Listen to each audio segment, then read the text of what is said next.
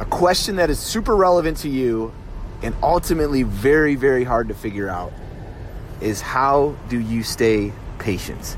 This is a question you might have heard from a friend, from a coworker, from family members.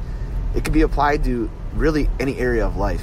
When you played sports growing up, you probably were told to be patient, wait for the ball, right? If you played baseball, you're probably told to be patient in school. You're probably told to be patient in weight loss. Probably told to be patient with college, with everything.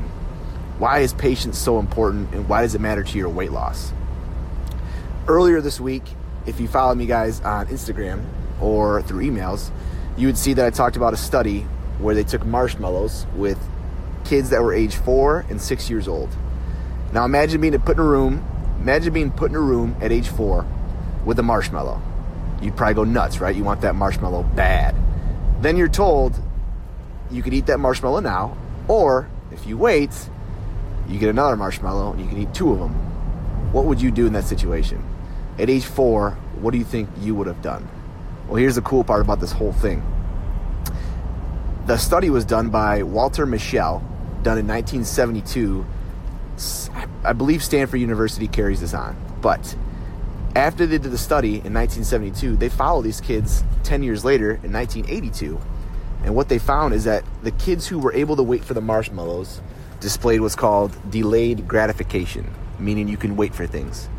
The kids who could wait for things were better academically and better socially. Two pretty big impacts, right? So why do you think that is, guys? And why does it matter to you?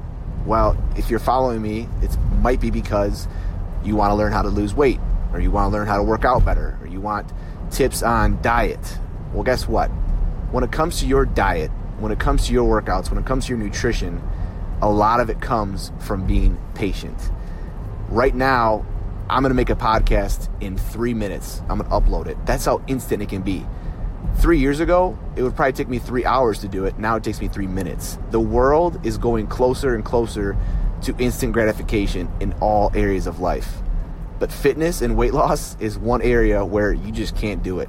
It does not happen overnight. You can try to find those wraps and try to find those surgeries and those crazy things that people will make you believe is going to make you instantly lose weight, but it just doesn't work out. You could ask any trainer, any fitness professional, they're going to tell you the same thing. You got to be patient. But how the hell do you become patient?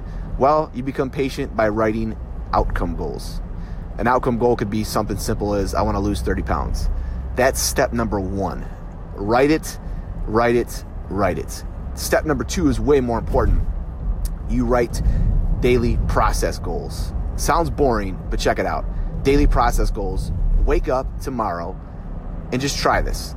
Write down one thing that can move you towards your outcome goal.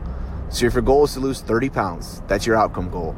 Tomorrow morning, write down, I'm going to eat a healthy lunch. That's it. Something as simple as that. Do it for 30 days and see what happens in 30 days.